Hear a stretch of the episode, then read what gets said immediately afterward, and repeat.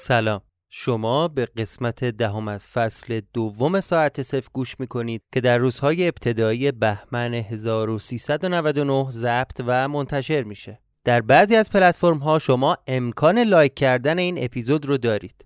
اگه این اپیزود رو دوست داشتید لایک بزنید. متشکرم.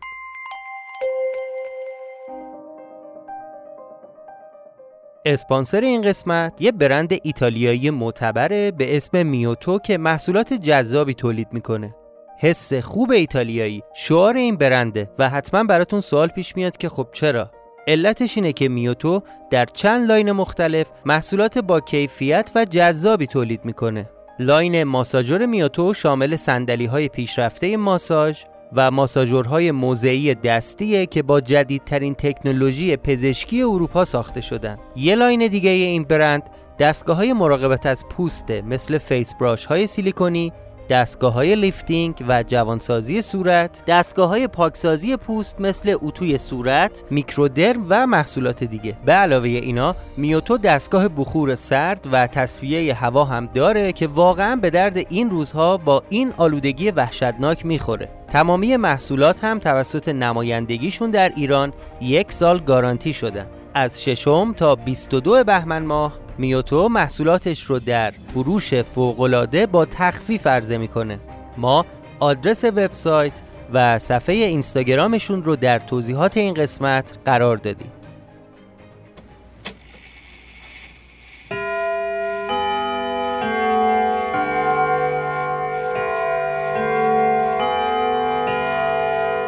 شما به پادکست ساعت صفر گوش می‌کنید.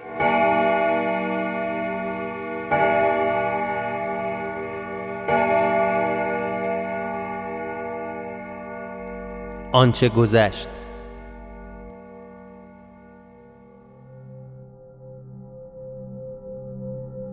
به این فکر کردم که انقدر وقت دارم تا برم خونه یاقوت و ازش بخوام برام از کتاب خونه اون چند تا کتابو بیاره. پس سری را افتادم. رسیدم دم خونه. ماشین رو همونجا خاموش کردم و بدو بدو رفتم بالا. خواستم در خونه رو بزنم که دیدم در بازه. با ترس و لرز آروم لای در رو باز کردم. اولین چیزی که چشمم افتاد بهش این بود که قاب عکس دو نفره من و یاقوت شیشه شکسته و یه وری آویزون از دیوار. کل خونه هم به هم ریخته بود. اون لحظه با خودم گفتم خدایا بلایی سر یاقوت نیاورده باشن. دیگه داشت دیر می‌شد. رأس ساعت یازده و نیم یه ماشین مشکی دراز نگه داشت. یه کسی جلو نشسته بود شیشه رو کشید پایین با دست اشاره کرد بهم که بیا. همین که رفتم سمتش نزدیکای ماشین که رسیدم در عقب باز شد. سرمو چرخوندم تو ماشین رو ببینم. یه نگاه انداختم دیدم یاقوت تو ماشینه. دستاشو بسته بودن و داشت گریه می‌کرد.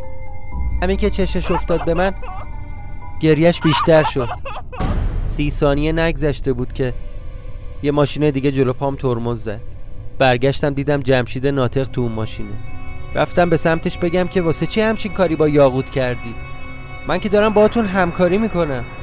ولی اصلا نذاش حرف بزنم.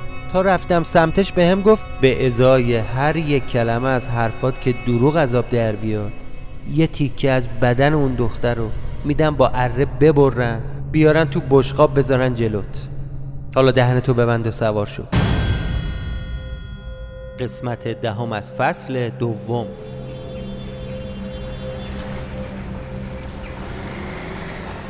سوار ماشین شدم. نشستم کنار جمشید. خودش نشسته بود پشت فرمون. تا چند دقیقه هیچی نگفتم. اونم حرفی نمی‌زد و فقط داشت رانندگیشو می‌کرد. از کاری که با یاقوت خونش کرده بودن جا خورده بودم. هی با خودم می‌گفتم من که با اینا همکاری کردم. آدرس خونه یاقوت رو دادم تا حسن نیتم رو ثابت کنم. پس علت این کاراشون چیه؟ نکنه می‌خوان یاقوت و گروگان بگیرن و در ازاش. اون دستگاه رو از چنگم در بیارن.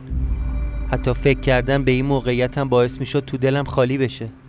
اون لحظه تنها چیزی که یکم به هم قوت قلب می‌داد این بود که زکریا داره پشت سرم میاد و اگه اتفاقی بیفته حتما هوامو داره.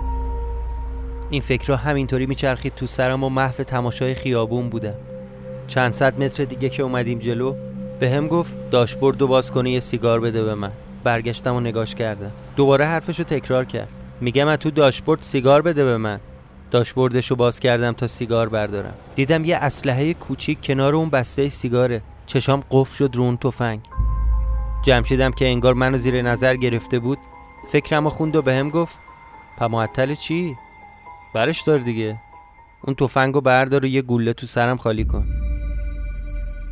وقتی اینو شنیدم بیشتر ترسیدم. فورا بسته سیگار رو برداشتم و گرفتم سمتش. به هم گفت روشنش کن. بعدم حرفش رو ادامه داد.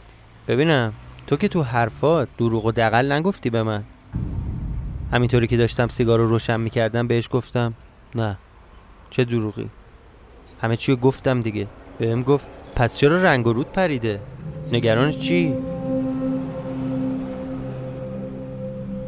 جواب دادم که آقا من که همه چی رو برات گفتم. آدرس خونه این دختر رو بهت دادم. معنی این کارا چیه؟ برای چی آقوتو گرفتید؟ برای چی اذیتش کردید؟ چرا خونش رو به هم ریختید؟ تا قاب عکسای تو خونه هم شکسته بودید. یه پک زد به سیگارش و یه نیمچه نگاهی به من کرد و گفت آها پس می‌خواستی تفنگ رو برداری و قهرمان بازی در بیاری. تو فکر نجات دادن عشقت بودی. پسر جون اون دختر جاش پیش ما امتره. گفتم امتره؟ آره خیلی امنه. مخصوصا با اون چاقو تو پهلوش. مثل گنجیش که بارون خورده میلرزید. شما با من طرفید با اون چی کار دارید؟ من نمی‌دونم شما فانوسی ها چرا از عذاب دادن مردم لذت می‌برید. آقای ناطق من فکر می‌کردم تو هم مثل سعید ملکی رو بازی می‌کنی. به خاطر همین همه چی رو بهت گفتم. فکر می‌کردم تو هم به پیمان بین خودتون به فانوس وفاداری. اشتباه می‌کردم. باید احتمالش رو می‌دادم که تو هم تو زرد عذاب در بیای. ببین آقای ناطق آخرین نفری که دنبال این بود از این ماجراها استفاده شخصی بکنه الان سینه قبرستونه. مطمئن باش اون خونه و اون دستگاه به هیچ کس اجازه نمیده آب خوش از گلوش بره پایین. من همینطوری داشتم داد و بیداد می‌کردم و بهش بد و بیرا می‌گفتم. اونم با یه لبخند اعصاب خورد کنی همه حرفای منو شنید. وقتی که من ساکت شدم بهم گفت پیاده شو واسه با هم بریم. انقدر تون نرو جوون. یه بار بهت گفتم اگه اون دختر پیش ماست واس خاطر امنیت خودشه. از کوره حسابی در رفتم. بس کن آقا بس کن مگه با بچه طرفی؟ یعنی چی این حرفا؟ به خاطر امنیت خودش زدید همه خونش رو خورد و خاکشیر کردی؟ جواب داد که ترلان بعد از اینکه فهمید من تو رو آزاد کردم دیوانه شد. مثل انبار باروت منفجر شد. البته من پیش بینی می‌کردم. واسه همین دم اون خونه به پا گذاشتم. دم خونه دختره. بهشون گفته بودم حواسشون به اون دختر باشه. ترلان و دستش امروز صبح ریختن تو اون خونه تا حساب تو رو برسن. تو نبودی ولی اون دختره رو گرفتن. کل خونه رو هم زیر و رو کردن و دنبال امانتیشون میگشتن. آخه ترلان که آدرس خونه رو نداشت. بهش گفتم مگه ترلان می‌دونست من کجا قایم میشم؟ خونسرد بودنش حرس منو در می آورد با یه نگاهی بهم گفت نمی‌بینی امروز راننده ندارم؟ خائن جماعت تو هر جایی پیدا میشه. بهت میگم که اون دختر الان پیش ما جاش از هر موقع دیگه ای امتره. همون آدمی که میگی چاقو گذاشته رو پهلوش همون از دست ترلان نجاتش داد. زنی که دیوونه اون دختر جوونو از گیسش می‌کشید روی زمین تا بیاره سوار ماشین کنه. بعد کردیم از دست اونا نجاتش دادیم؟ دختره بدبخت و انقدر اذیت کرده بودن. مثل دیوانه ها فقط یه ریز جیغ می‌کشید و به حرف هیچ کس گوش نمی‌داد. هر کاری کردیم ساکت نمی‌شد. بدبخت شک شده بود. هر فالیش نمی‌شد. نهایتا یه دوتا سیلی خورده تا با جیغ و دادش انقدر جلب توجه نکنه. حالا فهمیدی قصه چی بود؟ من که با تو شوخی ندارم. گفتم آره فهمیدم. پس برای چی موقعی که می‌خواستم سوار ماشین شم گفتی اگه دروغ بگم تیکه تیکش می‌کنی یا تو بشقاب برام میاری؟ دوباره برگشت نگام کرد و گفت تو که میگی دروغ نگفتی؟ پس نگران نباش. اون دختر سعی و سالم میمونه. جواب دادم که خب حالا چی میشه؟ اون بدبخت جز اون خونه جایی نداره بره. پدر مادرش هم مردن. یه کمی عصبانی شد و داد زد سرم که ای بابا بس کن دیگه. هی این دختر این دختر. درستش می‌کنم. اه. با تشری که جمشید بهم زد. دوباره تو ماشین سکوت برقرار شد. یه دونه از سیگاراش برداشتم و روشن کردم. حالا حداقل خیالم از یاقوت یکم راحت شده بود. خب از اینجا کجا باید بریم یکم منمن کردم. راهنما زد و سرعتش رو کم کرد. ماشین رو کنار خیابون نگر داشت. بعد ترمز دستی و کشید و به هم گفت برو در صندوق عقب و باز کن. ده برو دیگه. پیاده شدم و کاری که بهم گفته انجام دادم. در صندوق عقب ماشینش رو باز کردم. دیدم انگار یه چیزی بین چند لایه پارچه پیچیده شده. پارچه ها رو زدم کنار. دیدم چند تا قطعه از اون امانتی هست. اونجا بود که شکم دوباره برطرف شد و منظورش رو فهمیدم. پارچه ها رو کشیدم رو اون قطعه ها برگشتم تو ماشین. تا نشستم بهش گفتم آقا برو سمت جاده کرج. پشت کارخونه ایران ناسیونال. برو تا بقیهشو بهت بگم.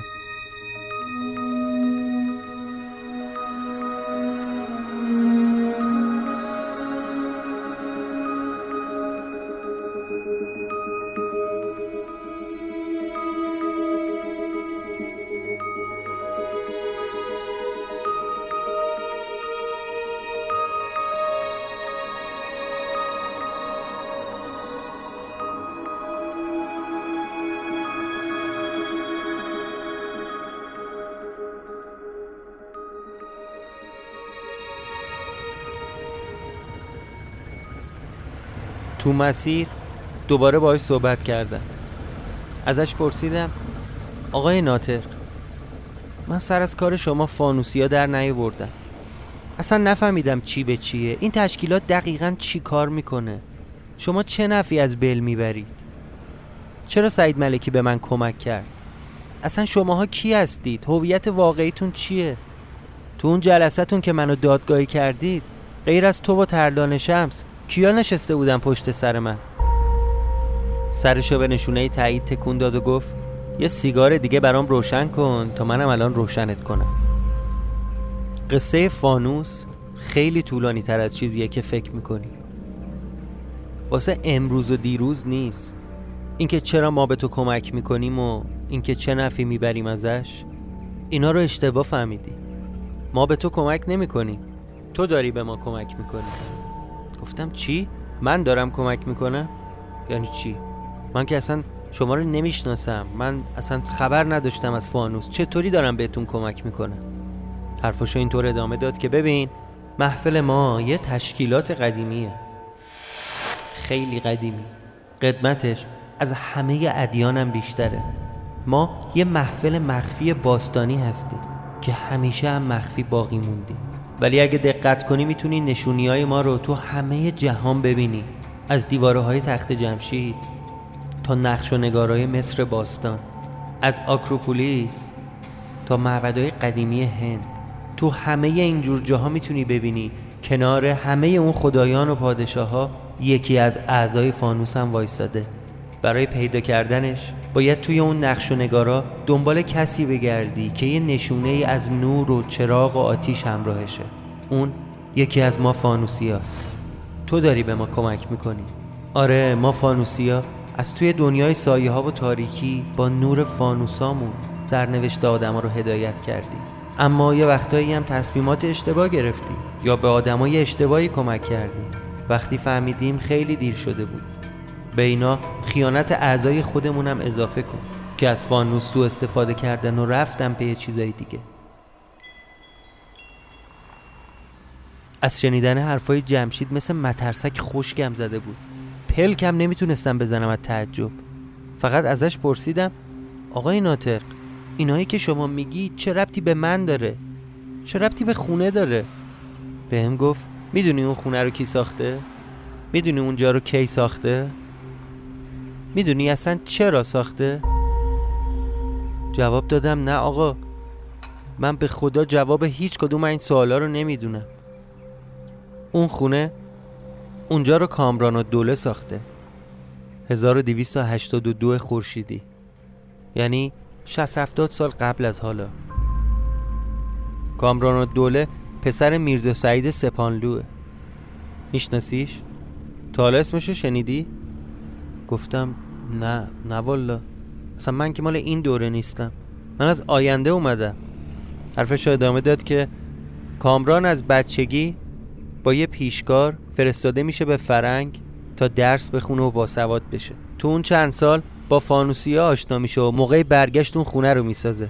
کامران قرار بود مهندس نظام بشه و برگرده بشه فرمانده غذاقا اما اونجا بدون اطلاع خانوادهش میره سمت تاریخ.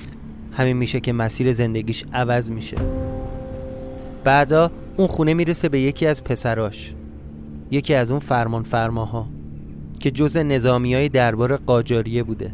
وقتی هم که درباری ها بو می‌برن که این آدم یعنی همون فرمان فرما یه سر و سری با این فانوسیا داره میفرستنش هند و سرشو همونجا می‌کنن زیر آب.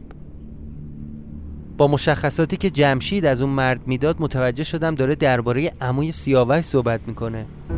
همون مرد مسنی که سیبیلای از بناگوش در رفته داره و یه ستاره فلزی به سینش آویزونه. خب اصلا این کامرانی که میگید خونه رو برای چی ساخته؟ جواب داد فانوس همیشه چند سال زودتر از بقیه می‌دونه که قرار چی پیش بیاد. سی چهل سال قبلتر از اینکه اروپا تو آتیش جنگ مش احمق بسوزه؟ لازم بود که دستگاه رو از اونجا خارج کنن. دستگاهی که تو داری الان سر هم می‌کنی. تیکه تیکه میشه و برای اینکه کسی ردشو نزنه. قسمت های مختلفش رو میفرستن به اقصا نقاط دنیا. هند، فرانسه، اردن، مصر، یوگسلاوی، لهستان و جاهای دیگه. تا توی وقت مناسب اینا دوباره یه جا جمع بشه و سر هم بشه.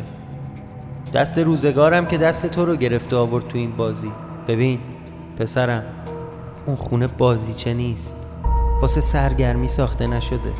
از چکیده علوم مخفی و دانش کهن و تلسمای باستانی استفاده شده تا اونجا رو بسازن. اونجا ساخته شده که واسه تکمیل دستگاه به آدما وقت بده.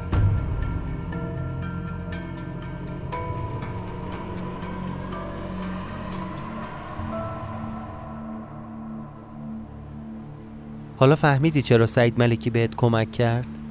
حالا دوزاریت افتاد چرا من دارم بهت کمک می‌کنم؟ پس الان باید فهمیده باشی که چرا اهمیت نمیدیم که بچه های ترلان شمس زنده زنده تو آتیش سوختن.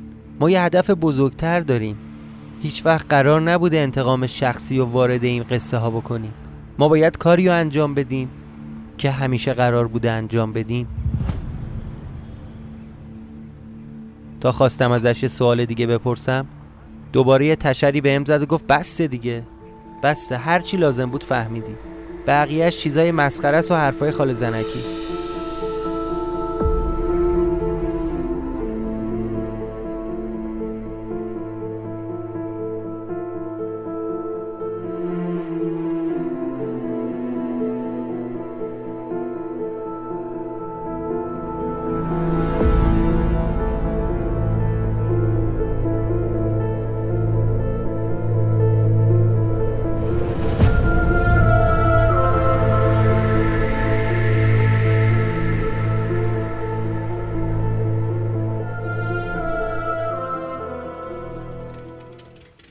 رسیده بودیم نزدیکای انبار.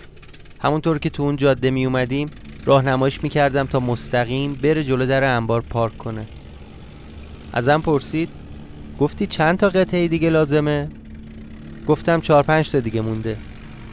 با این دوتا قطعه که شما آوردی می‌کنه به عبارتی ست تا. باز سرشو به نشونه تایید تکون داد. از سر جاده خاکی انبار رو با دست بهش نشون دادم و گفتم اونجاست. سرعتش رو کم کرد تا رسیدیم جلو در انبار. از ماشین پیاده شدم. در رو باز کردم و اومدم داخل. مستقیم رفتم به سمت اون جعبه تقسیم تا چراغای انبار رو روشن کنم. جمشیدم رفت و تو صندوق عقب اون دوتا امانتی ها رو برداشت و اومد داخل. اون دفعه موقعی که می‌خواستم از اینجا برم با همون ورقه های چوبی بزرگ دور تا دور دستگاه رو پوشوندم تا مشخص نباشه. از دور شبیه یه مکعب بزرگ چوبی شده بود.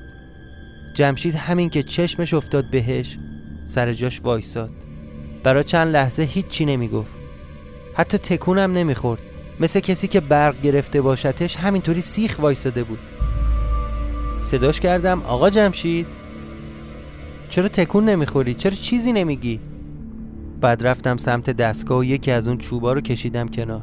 تا دیواره فلزی دستگاه معلوم بشه و نشون جمشید بدم. بدون اینکه حرفی بزنه اومد جلو. با دست خودش بدنه بلو لمس کرد. بعد اون قطعه رو گذاشت زمین و رفت عقب لب اون تخت خواب تو گوشه انبار نشست. دوباره ازش پرسیدم آقا حالت خوبه؟ جواب داد آره خوبم. وقتی به این فکر می‌کنم بعد چند هزار سال بالاخره وقتش رسیده که یهو حرفش رو قطع کرد قطعه رو برداشتم از روی شماره های روشون اون دوتا رو سر جاش وصل کردم بعد برگشتم سمت جمشید و پرسیدم روشنش کنم؟ با شک جوابم داد که دفعه پیش که روشن کردی چی شد؟ چه اتفاقی افتاد؟ گفتم یه چیزی شبیه یه حفره نوری با رنگ آبی درست شد که از داخلش می‌شد اون ورشو دید. انگار انگار یه برش دیگه از زمان بود چون چون می‌تونستم گذشته خودم رو ببینم توش. به هم گفت نه نه نمی‌خواد روشن کنی. بیا بشین اینجا. بیا باید حرف دارم.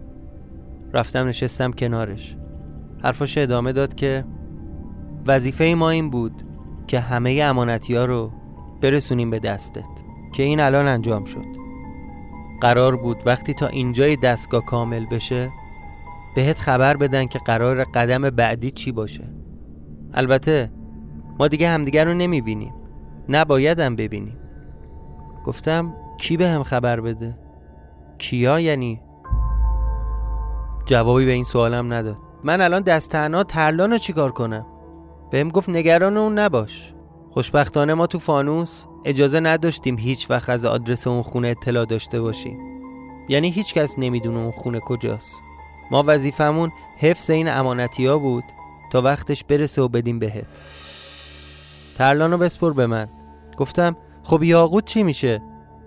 جوابم داد که لازم نیست نگران باشی. تا تکلیف ترلان و خیانتی که امروز به فانوس کرد یه سره بشه اون دختر جاش پیش ما امنه.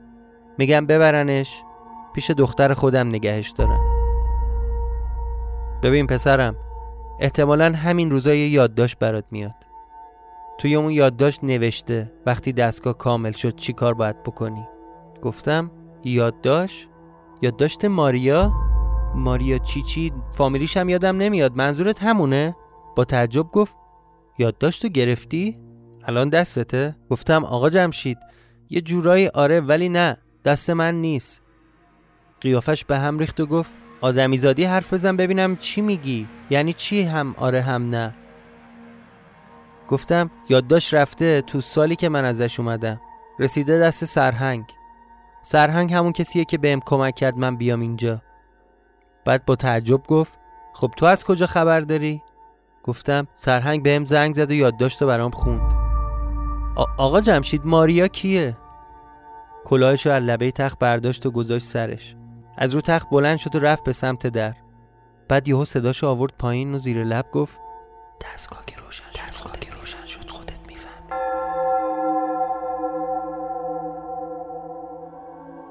رفتم در انبار وایساد و گفت من برمیگردم تهران. اگه نمی‌خوای اینجا بمونی پاشو با من بیا. منم بلند شدم چراغای انبار رو خاموش کردم. درشو بستم و باهاش برگشتم.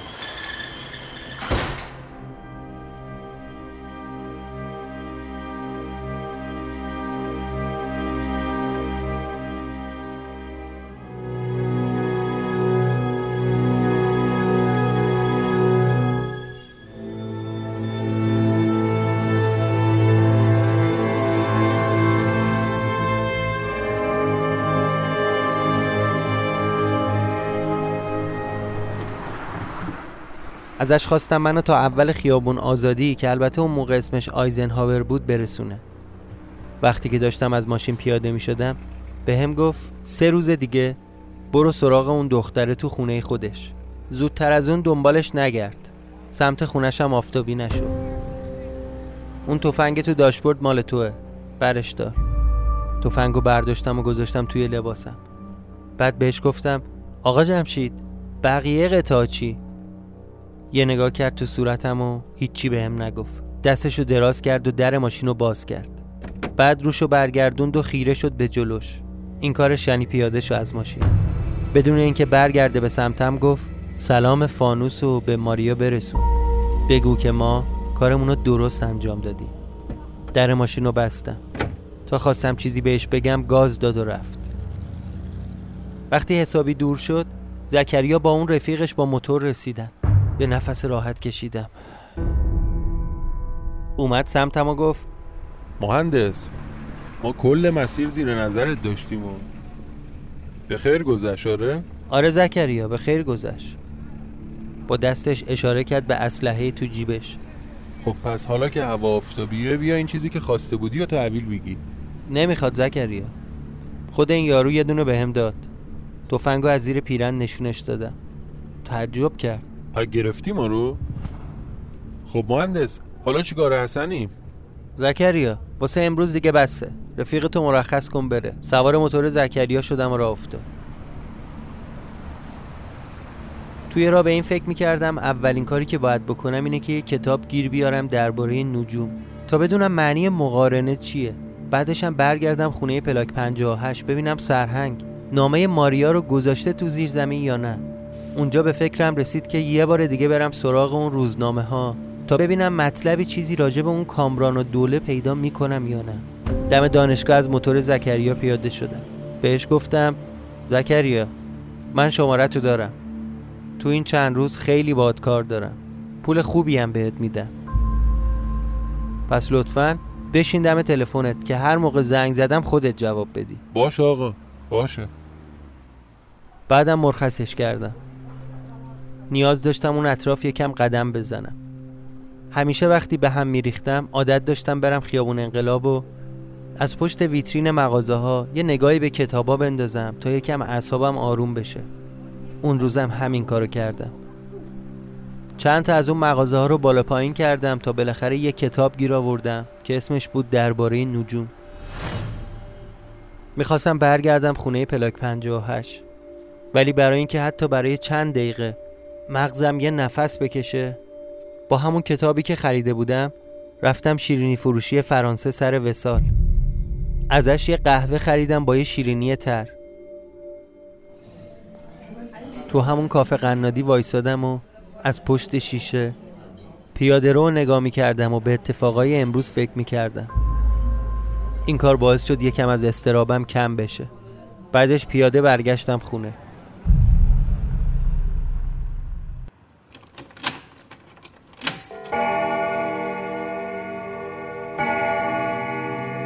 در خونه رو باز کردم و اومدم تو. مستقیم رفتم رو مبل قهوه‌ای نشستم تا یکم خستگیم در بره. به رسم همیشه اول اون اتفاقای روز رو نوشتم. تک تک صحبتان با جمشید و یادداشت کردم. بعد اومدم تو زیر زمین. لازم بود یکم از اون پولا رو دوباره بردارم. چون از این به بعد برای بعضی از کارا به کمک زکریا نیاز دارم. بعدش رفتم سراغ اون کتابخونه و قفسه هاشو گشتم. نامه رو پیدا کردم. سرهنگ راست می‌گفت از پاکت و جنس کاغذش معلومه که خیلی قدیمیه. در زیر زمین و بستم و بدو بدو اومدم بالا تا روزنامه ها رو بخونم. همین که اومدم بشینم رو مبل قهوه‌ای حواسم رفت به عکسای روی دیوار. بیشتر که دقت کردم دیدم یه عکس جدید به دیوار اضافه شده. یه زن جوون با موهای بلند و بور. از چهرش می‌شد تشخیص داد که اروپاییه. با خودم گفتم شاید این شاید این همون ماریا باشه. یعنی حالا که عکسش اومده رو دیوار پس پس یعنی این تو خونه است؟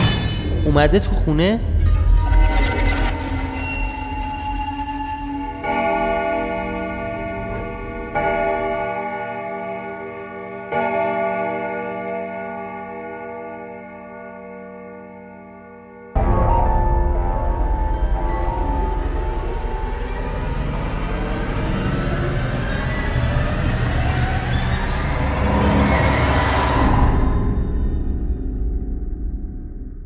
پایان قسمت دهم.